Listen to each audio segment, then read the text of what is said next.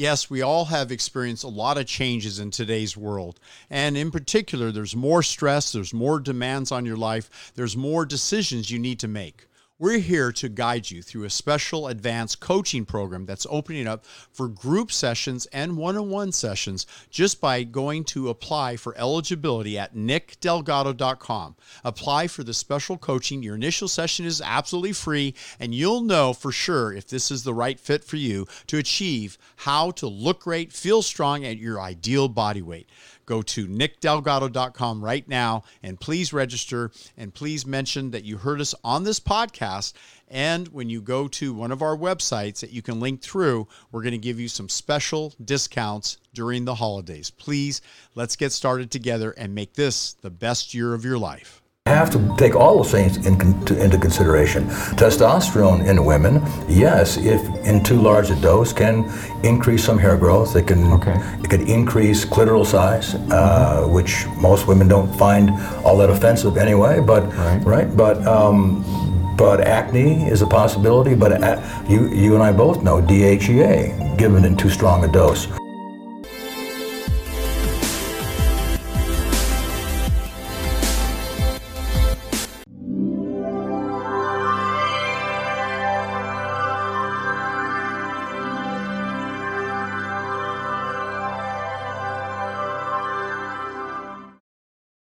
You know, and that's one of the things about anti-aging. You, you know, it's interesting that the Japanese farmers, they'll come over to Hawaii and uh, they're in their 60s and they'll take on a young bride, 20 or 30 years old. They'll have a child. They know they're in good health because they're eating a plant-based whole foods diet. They're exercising in the field. And they're going to live to when their, their, you know, their child's is 20, 30 and they're 80, 90, but they're in good shape. you know, in our culture, Western world, it doesn't always support physical activity and healthy eating, and uh, they use herbal medicine in Okinawa. I mean, it's one of the blue zones, right? One of the longest lived yeah, people. Right, so right. We, we can learn from those other cultures. I bet they don't have trust funds over there either. Maybe that's why their kids hang on for a long time. I, they all end up under one roof and hang out and learn from the elders. Yeah, I suppose uh, that's true. I, maybe, maybe, the elders are good storytellers, and maybe they don't have Alzheimer's, so at least they can appreciate uh, jokes and have a good time. Yeah, yeah. You know, in our culture, multiple strokes, clogged arteries, you know, uh, dementia. I mean, it's, it's, it's just rampant. So you, that's another point. Mental acuity. Hormones affect mental acuity. Yeah, we're living longer, but I'm not sure we're living better. Yeah, because another thing in, in the Asian cultures, they have uh, a 100 year old has better testosterone, estrogen, DHA levels than a person 70 years old in our culture. 30 years difference, yet their hormones are optimized, at least relative to, maybe not to a 20 year old, but compared to a 7 year old, they have nearly um, much more effective or balanced hormone levels at higher levels activity, good diet, uh, again, maybe a little less stress. Hard to say. Yeah, hard to say. Yeah. Yeah. They chose their parents carefully, maybe. Yeah. Well, you know what, though? When they migrate, the Japanese migrate from Hawaii, then get to the U.S., the rate of heart disease goes up 10 oh, times. of course, right. Cancer goes up. So, you know, I, I, when you're mentioning going, you know, the genetics, the same family goes to the same refrigerator and learns from the same TV commercials. So I think we need to look a little more closely at epidemiology and look at then migra- migration of populations, and, and we've been doing that. There's Yale probably, studies and quite a bit of work on that. There's probably there's, yeah, there's, probably a correlation between the uh, access to Burger King and McDonald and longevity. I'm guessing. Yeah, I mean I know you've traveled around the world. I mean you go to uh, uh, you go to a country like uh, Japan, and then there's McDonald's, and there's a line of people, and the line of people in that line line are overweight and, and fat, and you go to their traditional Asian food, you know, and uh, rice and vegetables and sweet potatoes, and they're fit and they're not overweight you know, right? Go diet, figure. Yeah. Diet, well, diet affects hormones too. Yes, right? it does. Absolutely. It all it it all works together. It, yes. And that's why and that's why the whole treatment process has to be done in that sort of gestalt kind of way. It has yes. got to do it all. And I'm fascinated that you made a comment that in the near future certain hormones that we normally ascribe to male hormones might become more important in female hormone replacement. I mean, just looking at the, you know, the, the spectrum. I, uh, I know um, one of my colleagues said, well, testosterone is important for women. It's often overlooked. Is there a place where women need a, a little bit of testosterone to assist in their in their well-being? this is only my opinion, of course, which got a fair amount of history behind it. I think we have done women a disservice for many years by not recognizing testosterone deficiency early on because generally speaking, we don't start testing women's hormones until the perimenopause. Mm-hmm. But I see a lot of younger women for various reasons and we test them and it's amazing, but I am it's rare to see a woman 35 years old with normal testosterone levels. They're deficient. They're low. Yeah, they're low. And why is it important for women? It's, it's the same reason for men. It has to do with um, energy and strength and performance, sex drive, mood. Uh, sexual performance, orgasm, all that stuff is very important. And with women who are testosterone deficient, are going to have poor quality life in those areas because of that. Dr. Beedix, um, could it be that also cellulite, is there any relationship to hormones or testosterone? Uh, have you seen any anything in the literature, or have you seen clinically any improvements in the skin and the outcome of? Uh, yeah, because I have, uh, I also am involved with a fairly large cosmetic aesthetic practice, so Uh-huh. we do a lot of work with collagen because it's really the, the aging face is about collagen. Right. And collagen is formed by a number of reasons. Estrogen is an important part of that. Testosterone, growth hormone, all of these are important factors uh, in the aging skin. So yeah, cellulite.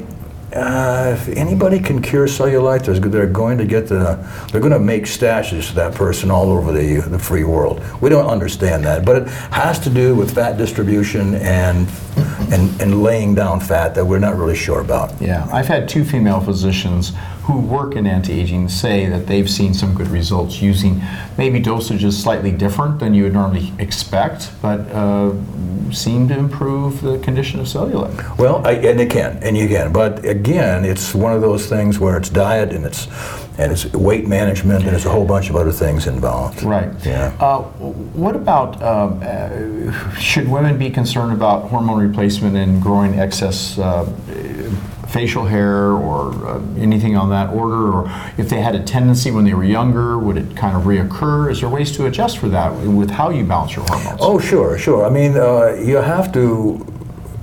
You have to take all those things in, to- into consideration. Testosterone in women, yes, if in too large a dose, can increase some hair growth. It can Okay. it could increase clitoral size, uh, which most women don't find all that offensive anyway. But Right. But um, but acne is a possibility. But a- you you and I both know DHEA given in too strong a dose can cause acne in women. So it all has to be.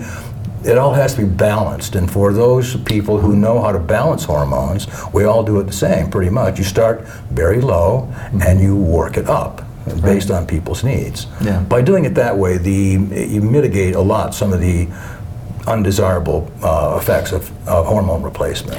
I, I think in some of the early days, some of the practitioners were starting with higher dosages to get the patient a noticeable dramatic result.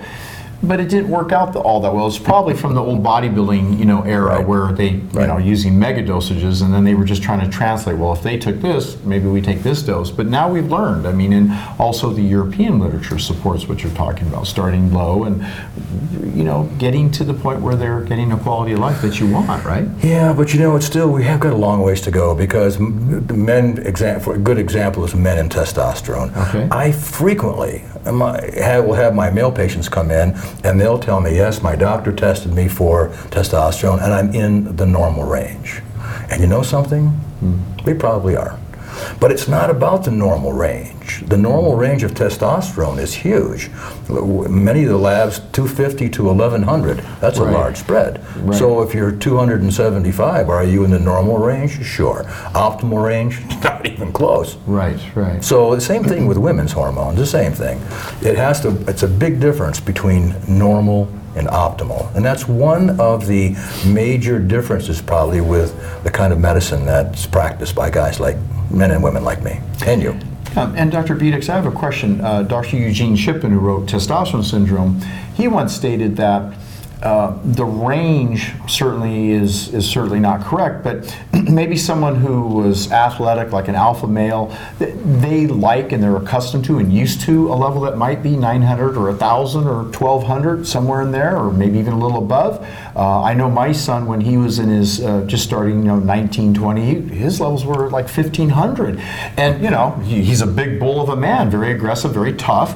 And yet, maybe a computer type guy who's just kind of just, you know, a little bit more cerebral and everything, his testosterone might have been during his, you know, youthful periods of age 20 to 28 it could have been only you know seven, eight hundred, six hundred, but six, seven hundred for a guy who's used to kind of being leading the pack and dominant and aggressive, he'd feel awful. But then the guy who's that cerebral guy put his up to twelve to fifteen hundred or above, he doesn't feel right either. Maybe it's just more than he needs. So is is there, or could it be that that guy who's kind of a little cerebral maybe missed out and something was not producing the way, or maybe it was the genetics, right? so what is the answer? What do you chicken think and the egg, for people? yeah, Yeah. chicken and the egg. Um, it's that's going to be a tough one to answer, but.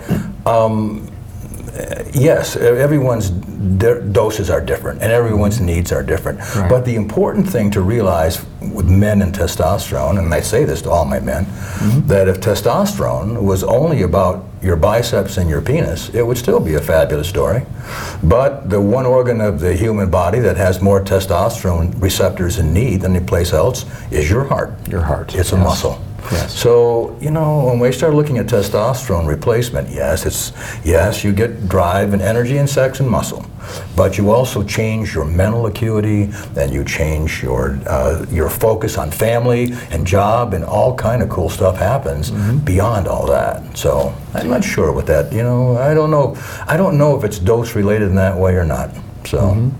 Well, and there's probably some discussion if if um, a man comes into you and you're doing optimizing their hormone levels, but the female hasn't come in to see you, and all of a sudden the man's getting this rejuvenation. He's feeling Ooh. again like a 24 year old buck. Uh, We've got problems. there's going to be some issues. So, so it's really important for the audience to know. I mean, you both reach a certain age, unless she's 22 and you're, you know, 62, and then you're trying to catch up to her, which sometimes happens. But sometimes it's the other way now. Sometimes the ladies, you know, Oh, yeah. 52, and the guys, you know, It's a- 31, it's right? a funny old world out there, Nick. It's, Yeah, it's yeah. changed since uh, since our days and since our parents' days, and it'll right. continue to change. Ugh, but we though. want to be part of the change in a way. I mean, to kind of at least help people to you know find where their niche is, what's best for them, right? Oh, absolutely. Yeah, absolutely. Yeah, it's a there's a large picture here to uh, to consider. Yes, the holidays are upon us, and we have some incredible specials coming up for Black Friday. And meanwhile, because you're one of our dedicated podcast listeners, you have an opportunity to use the code from Nick. Go to our website, estroblock.com, use that code at checkout, and you'll get an additional 10% off the incredible discounts that are coming out now at estroblock.com for Black Friday. Get in early on these special discounts while they last. Go to estroblock.com and just use the code at checkout from Nick, and you'll get an added 10% off the already incredible discounts that we are offering for this incredible holiday specials.